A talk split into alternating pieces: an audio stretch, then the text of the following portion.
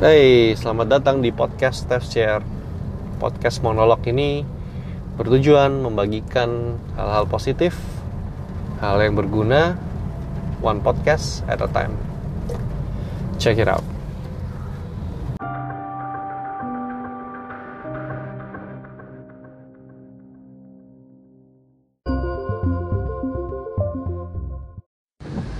Halo, halo, selamat datang kembali Steph Shares. Apa kabar semua? I hope you guys are doing great. Selamat datang di episode kelima. Uh, lagi nggak banyak, lagi nggak prepare banyak minggu ini, tapi minggu ini aku mau bicarain sesuatu yang ringan aja. Terinspirasi dari app yang lagi hype sekarang di yang Clubhouse, yang sekarang cuman baru available di Apple yang waktu aku dengar I was interested aku coba install tapi ya ternyata di Android belum bisa gitu. Sempat dibahas juga kayaknya di beberapa di laman Instagram uh, digunakan ini sebagai contoh bagaimana orang tuh bisa FOMO ya fear of missing out. Jadi ada orang yang bela-belain mungkin ya beli Apple cuman supaya bisa nikmatin app ini. Ya bentuknya keren juga ya sebuah app bisa membuat orang merogoh kantong, mengeluarkan biaya, membeli barang yang sebetulnya berarti tidak terlalu ya perlu. Atau lebih fair mungkin belum tentu dia butuh. Tapi supaya bisa coba, ya harus beli. dan ah nggak ada yang salah sih nggak ada yang salah dengan berusaha mengikuti tren dan menurutku siapa tahu kalau app ini menunjang uh, pekerjaan kamu apa pun itu I think it's okay it's very okay. Tadinya mau bicarain soal ini istilah ini FOMO ini fear of missing out. Which in my opinion sebagai orang yang gampang curious pengen tahu aku orangnya mungkin bisa bilang FOMO banget ya berarti. Kalau ada sesuatu aku dengar kalau aku tertarik ya terutama kalau ini menarik berarti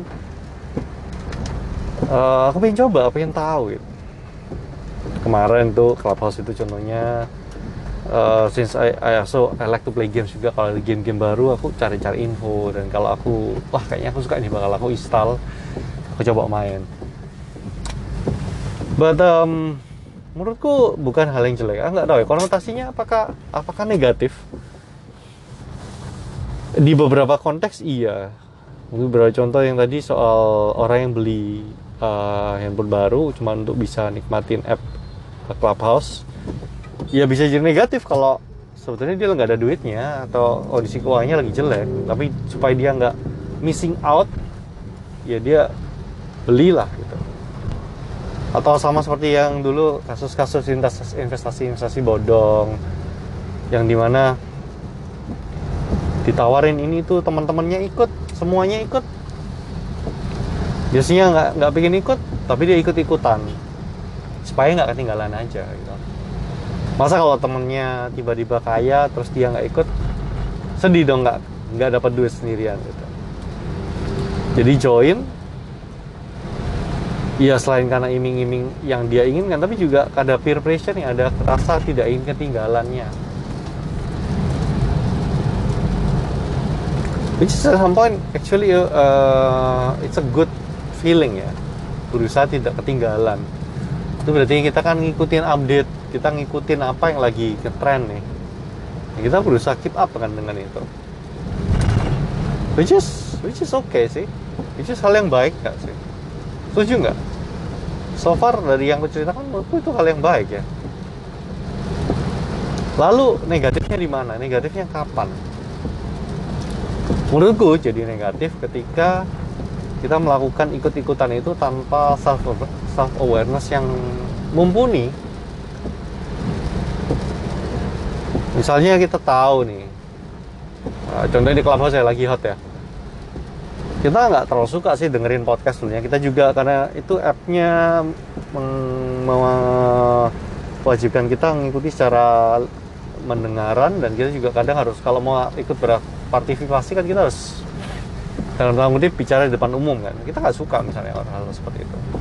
Tapi cuman karena nggak pengen ketinggalan aja terus kita beli Apple and then just follow the trend atau yang terakhir kalau yang ngikutin uh, dunia investment yang lagi lagi hit ini adalah uh, akhir tahun lalu uh, stock market saham lagi hot sekali. Banyak orang ikut ikutan banyak kasus juga yang sempat viral bagaimana orang nggak ngerti tapi melihat orang lain terjun dan bisa meraih untung yang banyak terus masukin duit yang nggak dingin bukan uang dingin uang tabungan uang sekolah yang paling parah yang uang pinjem ngutang terus di all in ke saham yang dia nggak ngerti sebetulnya. Terus juga nggak ngerti kan akhirnya ketika uh, ya sih sempat anjlok saham-saham yang bersangkutan juga ambles. Nggak tahu masih ngapain karena literally ikut-ikutan literally cuman ngikutin tren. Jadi bahaya gitu salah satu jadi bahaya tujuannya baik. Tujuannya aku pengen supaya uangku berkembang. Tujuannya it's okay. It's a all good purpose. Pengen untung. Nggak ada yang jelek dengan itu. Tapi ketika kita masuk ke sesuatu komit melakukan sesuatu yang kita nggak ngerti sebetulnya yang menurutku itu sudah ngawur ya. kalau dalam hal investing kamu menaruh uangmu di berharap return yang tinggi tanpa memahami apa pun itu ya menurutku sih itu bukan investing itu sudah masuk gambling. Because you don't understand. Yang ada cuman harapan cuan harapan untung. Titik itu aja. And that's, that's dangerous.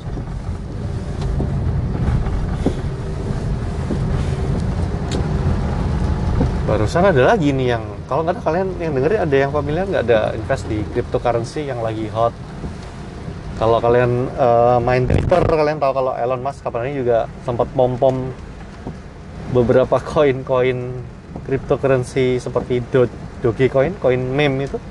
Itu harganya 10 kali lipat lebih tuh gila-gilaan. Tapi pada dasarnya menurutku sih in my humble opinion koin yang khusus yang satu yang Do Dogecoin itu itu kosong sih. Itu memang koin guyonan aja yang gambarnya Shiba Inu itu guguk guguk Jepang itu memang nggak ada purpose-nya tidak ada fundamentalnya nggak ada teknikalnya. Murni naik nilainya karena hype. Period. Itu aja. Ya kalau yang ikut di awal sih senang. Yang FOMO awal-awal cuan banyak tuh. Tapi yang bagaimana dengan orang-orang yang belakangan nih masuknya nih nasibnya gimana? Membayar harga FOMO mereka masuk ke dalam hal yang mereka nggak ngerti nggak ngerti ngapain masuk nggak ngerti nggak ngerti apa yang terjadi ketika itu dia harganya udah naik kapan harus keluar? Kapan harus take profitnya? They have no idea. And that's scary. That's scary. In my terus gimana dong? Kalau misalnya kita ada sesuatu yang baru terus kita mau ikut mau coba boleh nggak ya? Actually menurutku it's good sih tapi riset dulu. Satu riset dulu. Cek dulu ini apa. Terus kalau kita cukup self aware ya kita tanya diri kita sendiri lah. Kita ngerti nggak sih sebetulnya ini? Oke, okay, ngerti aku nggak ngerti apa ini uh, investing in cryptocurrency aku nggak ngerti. Tapi kayaknya menarik, aku mau nih, untungnya besar. Oke, okay, nggak ngerti, kamu tertarik, dan aku mau nyoba dong supaya aku pinter. Oke boleh. Kalau kalau nyoba sesuatu kau nggak ngerti tapi menurutmu bisa menghasilkan untung yang banyak? Gimana nih harusnya? Ya ya dengan uh, nalar yang baik dan kesadaran diri harusnya ini yang kita masukkan yang kita pakai adalah ya uang dingin atau ya cobalah dikit gitu nggak usah banyak banyak uang yang dengan kata lain kalau hilang ya sudah. Ongkos belajar.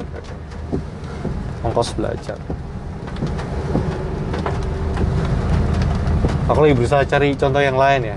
Ini clubhouse tadi gimana ya?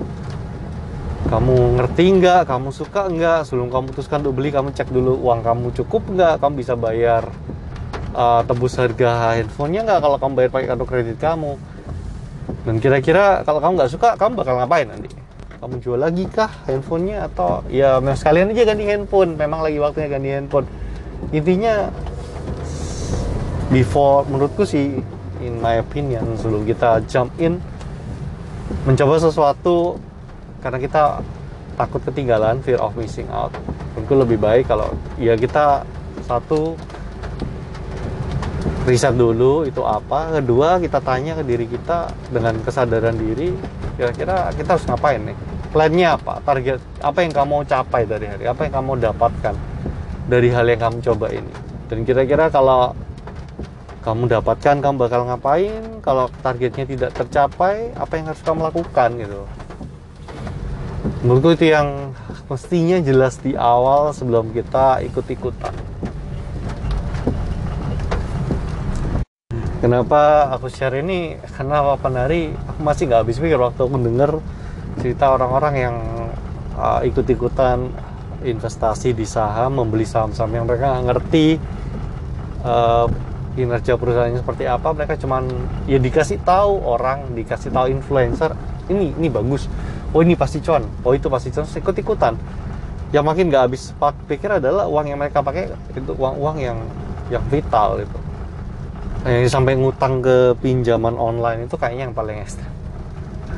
Terus jadinya bingung ketika uh, stok yang mereka beli harganya ambles mereka jadi nggak tahu ngapain karena tidak ada pengalaman dan mereka nggak tahu masuk ini untuk apa dan exit exit strateginya gimana nggak ngerti gitu. Ya jadi itu sedih sekali lah waktu aku baca itu. Kenapa? Karena aku bisa relate. Dulu pun aku juga pernah ikut-ikutan yang itu nggak ngertiin itu. Zamannya dulu mulai apa aja ya yang sering tergiur keuntungan cepat uh, dan orang lain beli. Tapi aku nggak ngerti soalnya. Aku beli karena oh temanku juga beli kok it's aman. Pernah ya kayaknya money game pernah. Uh, forex juga dulu pernah. Macam-macam. Tapi intinya akhir relate. Aku bisa relate kenapa terkadang kita tergiur melakukan sesuatu satu. Apalagi kalau ada orang lain yang teman kita circle dekat kita yang sudah ikut duluan.